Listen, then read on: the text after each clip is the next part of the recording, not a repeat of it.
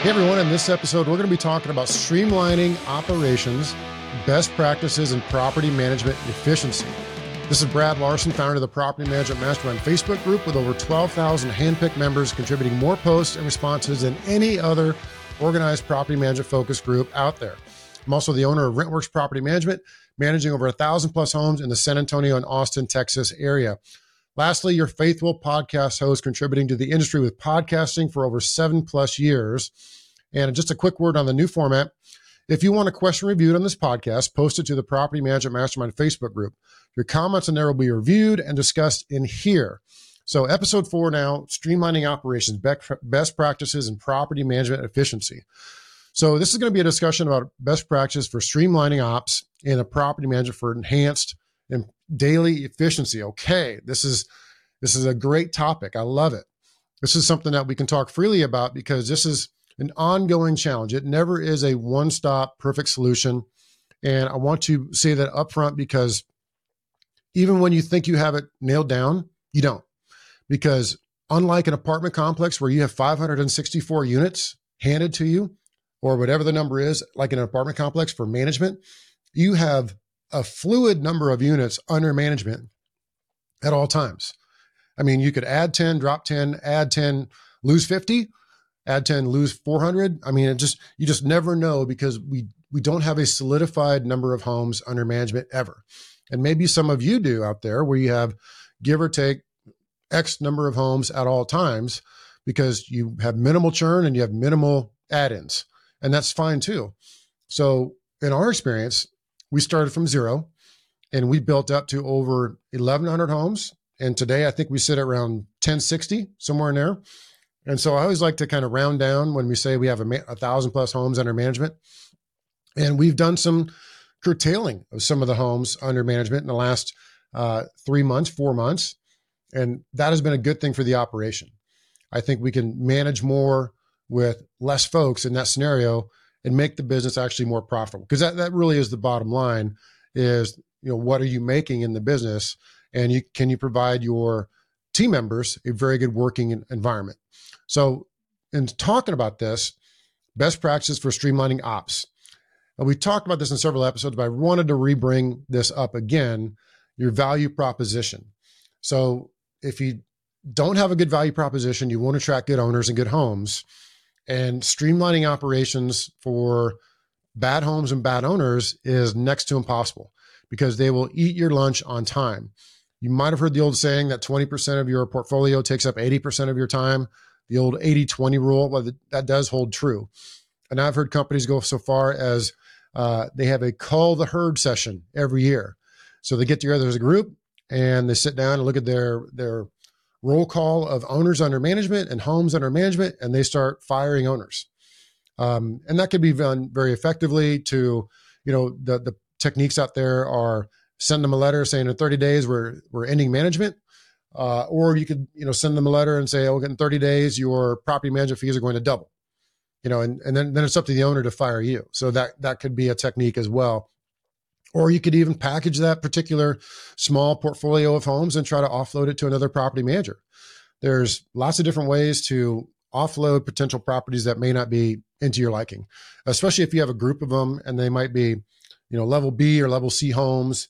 Uh, rather than firing the owners, this is a, a, tip I remember from Todd Breen is he would just say, no, just package it and try to sell it to another property manager, even at a, at a discount uh, they could take it on and, and it's their problem from there. And you make something from it versus just firing the owners and you lose and you get nothing. But all that goes back to a value proposition. Why would somebody want to work with you? Because this whole con- concept of uh, you can't streamline operations if you don't have homes under management. And so I, you know i always remember uh, pete Neubig and steve rosenberg. They were a partnership there in houston. And i know those guys very well. They were they were considered our sister company because we're in San Antonio, there in Houston. We shared quite a bit. Both those are great dudes, but they couldn't be more left and right of each other. It's hilarious. Um, Pete, uh, you know, he's such a, I got to have it perfect operational wise, or I can't think, I can't sleep at night. And Steve Rose, Rosenberg, he's out like, I'm going to go get a thousand homes, 10,000 homes. We're just going to figure it out as we go. And neither of them are wrong. Neither of them are right. That's sort of why they had a really good working relationship and they had a great exit. they ended up selling to Mynd, and they both worked at Mynd for a bit, and now they're off doing other cool stuff inside the industry. And then Pete's doing stuff in the industry, and Rosenberg's you know doing stuff he loves too, all kind of circling in and around the business world still. But it was just a neat exit they had. And again, I bring that up because one, I love those guys, and two, um, it was just such an interesting dichotomy between the two of them that it worked out well. It is the quintessential concept of streamlining your operations. You got to have homes to have under operation. If you don't, there's no point in improving. it's, anyway, it's chicken before the egg type stuff. All right. Next thing I put on the notes was website. Got to have a decent website to make sure you're, you're streamlining operations. It goes into your tech stack. Your website is going to be indicative of how you sign up new owners. Uh, it's going to be also how you take in maintenance requests potentially through your website and or your tech stack which is also going to be your property management software. We use rentvine i highly advise anyone out there to take a look at rentvine we've used uh, propertyware we've used appfolio and rentvine has been a great working solution for us. Their customer support is hand, hands down second to none so i would recommend taking a look at, at rentvine as well. But that ties into the website tech stack bullet points I had written up is without good ways to to communicate to the owners and tenants for anything, for putting out rent, for collecting rent, for maintenance requests, for uh, lease renewals, for applications, all that good stuff has to be tied into your good website tech stack. Now, the tech stack concept that could be, man, this could be a whole nother podcast on 20 different things out there. Everything from property meld to the showings. There's you know all the all the showing softwares out there. Uh, we're big fans of Tenant Turner. Uh, it, it, goes into do you want to go to Slack or Monday.com or HubSpot or any of those to kind of manage internal operations? Uh, Lead Simple's another great one out there that we recommend. Uh, you know, then it, Microsoft Outlook, and then what kind of phones you're using. You know, it just it goes even deeper than that. So the tech stack is a big thing in your operations and how you want to streamline what you want to do. Next, it goes into personnel. Clearly, you have to have good team members to run everything inside your tech stack, your website, your value proposition. It goes right into having good team members. And it's a lot easier said than done. Uh, you got to kiss a lot of frogs to find the right team members that are going to be on your team. And that's a whole nother uh, topic because you know we run people through culture index which is a personality assessment uh, you could do cheaper versions of that out there uh, there's the disc tests that are out there, and all those are fine and dandy. But how do you apply those to sifting through the people that are going to work with you? And then it's also about finding the, the right seat on the bus for the right person. And we also GWC them, and I'll talk through that in, inside of the EOS model. GWC is do they get it? Do they want it? Do they have the capacity to do it? And that's all part of your personnel that fit right into streamlining ops and also bring up the sales versus operations uh, dilemma. And we've talked about this before. You have you have people doing sales that they're trying to sign up new owners or whatever they're trying to do, and then you have operations who are trying to manage them. And we spend a lot of time in talking through that. But inside of the operational discussion, getting someone from sign up into the property manager's hands is part of your operation. And we've had to learn to streamline that through many, many mistakes. And the mistakes are made when you sign somebody up today and they're not going to be ready to rent for a month or two months or three months or whatever. They have to uh, package up, they got to move out, etc. And then you never contact them, contact them back. They signed up today, but you're not on top of them daily and weekly, indicating to them that hey, we got everything working. Uh, oh, I need your insurance. Oh, I need to you know make sure I got the good contact information for HOA. I mean, you got to stay in touch with them weekly. And that's part of a process that we've recently implemented is to ensure that even owners in the gray zone, I guess that's the final term I'm going to use, the gray zone between sales and being handed off to a portfolio manager, property manager for them to implement uh, or to take them and start marketing their property. That gray zone is what we've had to get improved on. And that ties right into streamlining. If you don't have that set up, uh, it's going to really tick you off when you sign somebody up today and okay i'll be ready for ready for you in a month and you contact them back in a month and they're like well, we never heard from you. So we just went and found another property manager because because we signed some paperwork, but you never called us back and never told us anything to do. And so, you know, we just we just went ahead and leased it out to somebody, or we found somebody else to manage the property for us. And that's when you're going to be like, okay, where's the nearest bridge? I'm fixing to jump off of it, uh, and that that's just drives you nuts. So that's where it's going to. I'm trying to warn you to make sure you get ahead of that now, so you don't lose properties that way, because that's what uh, all the consultants will tell you there's where the churn, you churn, you know, you guys must suck because you get all kinds of churn in your properties. Well, it may not be the case because sometimes it's not always your fault. All right, so we're going to talk a lot next about EOS. And there's a couple of my notes I have EOS, KPIs, and NPS. And all that kind of ties into key performance indicators. And your NPS score is going to tie into the KPIs, which ties into your EOS. So EOS is a term, entrepreneurs organizational systems, or whatever it's going to call it. It's EOS, and it's uh, Gino Wickman, the book Traction. He's got four or five different books out there, and we implemented this a long time ago, and it's been one of the best things ever. So, as promised, I always like to take particular posts out of the Property Management Mastermind Facebook group and talk about them here. So, Peter Hernandez posted, "Who is using EOS for how long, and what's been your biggest win?" And we got all kinds of comments on that. And it, I only took a couple snapshots to go through, but for example, Paul Arrington said, who's also uh, a uh, instructor, we just did first EOS implementation meeting 1215, looking forward to working the project. As with any project, we must remain focused. It helps to have accountability partner outside of your organization that can help you stay focused as mentioned. And I want to key point there because you have an accountability partner. And that's part of what EOS is. Now I'm going to go through some some other stuff on that because what we do, etc. Daniel Rothrock said we use it. We're not as regimented as they call for, but it certainly helped organize our goals. There's definitely truth in having a visionary and an integrator. Great companies have both. And there, and he mentioned they have about five books that come with their system. And a lot of people were asking, okay, did you self implement or have a pro?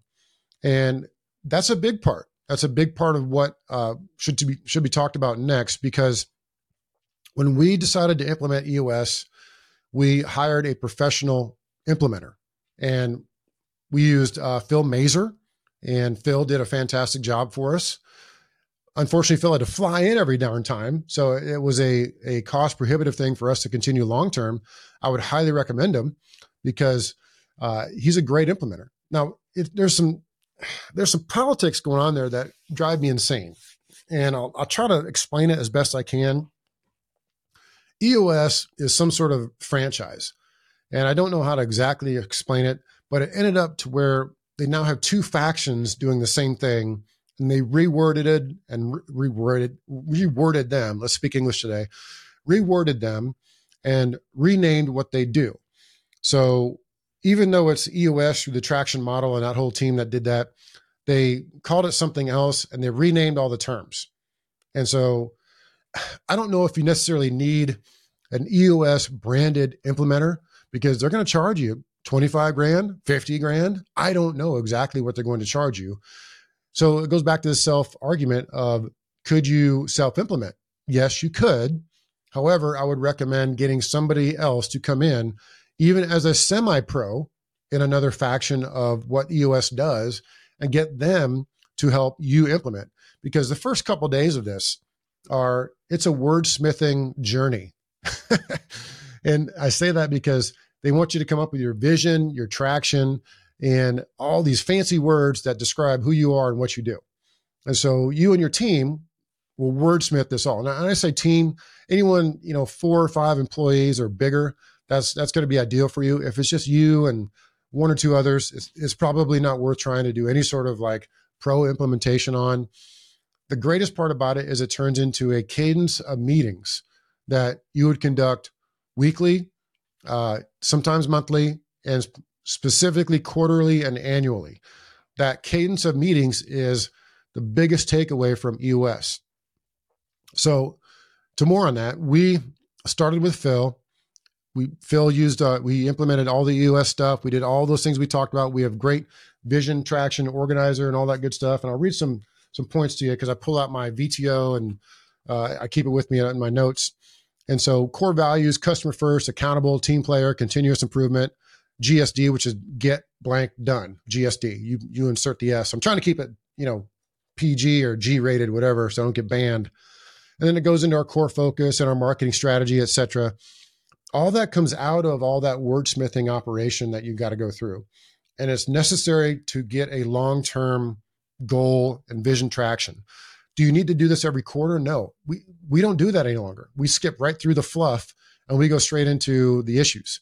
And the issues I love because it turns into, you know, it might turn into 50 that we write up on the board and we funnel it down to five or 10 things that we want to focus on for the next quarter. And I want to say that now because that, that's kind of where the fast forward end result ends up in those quarterly meetings. Now, as, as a staff, you're going to do level 10 meetings, you're going to do um, inventory meetings like what we do. So we have two different meetings each week, weekly. And inventory meetings are everybody, everybody in the staff. And the L10, level 10 meetings are for key leaders in the team. And you're going to go over to, uh, you're going to talk about your rocks, you're going to talk about your, your quarterly goals and kind of identify projects that are along those same lines. So inside of this VTO that I carry around, I also have a one year plan and then I have our quarterly rocks. And this is something that we keep, I keep with me at all times. And we even put a nice little binder. You can't really see it on the podcast, of course, but I put it in a nice little folder so it goes with me. And if you ever like, okay, what are we doing now? oh yeah, okay, here's one of our goals. We want biz dev revenue of X. We want churn less than 15%. We want uh, X number of SaleWorks transactions for our sales team. So those are things that we use as goals inside of that. Now, eventually what we ended up doing is uh, Phil did our implementation, but since he had to travel and it was getting a bit expensive for us, we hired our CPA, Shannon Badger, who's also part of the RentWerx Mastermind that we put on each year or twice a year. And Shannon is our licensed CPA, and she's also an EOS integrator or implementer, if you want to call it the correct term. Inside of your organization, they're going to identify a implementer and a visionary, visionary integrator. Sorry, a visionary and an integrator is the correct term. I'm the visionary. I'm kind of like a seagull. I fly overhead and drop poop on everybody. Okay. The integrator is Melanie in our organization. She's our CEO. And she's the one can, can, that can take the great ideas you may have and put them into the small little steps that it needs to get done. And that also can be done and pulled out through those quarterly meetings. So we do quarterly meetings every quarter. Uh, we schedule them ahead of time. We do them offsite. Here's another key point. Um, even though we have a nice fancy office, we still do these. We do these offsite, and we all go to a different, you know, like a, a uh, God dang it, what's the what's the term? Uh, a Regus office. Yeah, we go to a Regus office, we take the entire conference room and we spend you know most of the day in there we start at eight we get out of there by three and we go through all those issues. We go through our quarterly numbers. We go through our annual goals. We see if we're on track or off track. We rate it. We rate our meetings. And it's a great meeting because we come out of it with a clear focus of what went on the previous quarter and ends up with a very good clear focus of what we want to do the next quarter. And there have been hurt feelings. I will tell you we've you know, one of the the the meetings that we had, it seen to be inadvertently a pile on the maintenance guy's head. And the maintenance guy is no longer with us. I guess he just kind of felt the pressure of not being able to perform to what we expected. And he ended up leaving. So that came out of that meeting and it, and it was very constructive, but I think, uh, you know, he could feel the, the, the fire to his feet being held, let's say, hold your feet to the fire. And that turned into part of those KPIs we talked about because we started to implement more KPIs circling in and around the maintenance side of what we do. And it goes back to GWC. Okay, does this person get it? Do they want it? Do they have the capacity for that particular role? And in doing the GWC drill, you actually vote. So let's say you're you're there's five or eight of you or ten of you in the room, and you're like, okay, what do, what do we think of this front desk person that's handling this, or what do we think of this one maintenance technician? And we go around the room and we GWC that person, and we take a vote. And if, if at some point there's no's, okay, we have to identify what's going on here. Is this person worth retaining? Uh, is this person going to be better suited in a different seat on the bus? What are we going to end up doing with that particular person? And that's a big deal because uh, those those things are going to help you improve what we just talked about. The title is best practices and streamlining your operations. Well, that's going to be a big part of it is the personnel side. And we use that EOS model very effectively. Annual planning is a fun event because we try to bring everybody, even from our remote team member key leaders, uh, we bring them into uh, the office from Mexico and we sit down with them and we go through a lot of different stuff on the annual planning.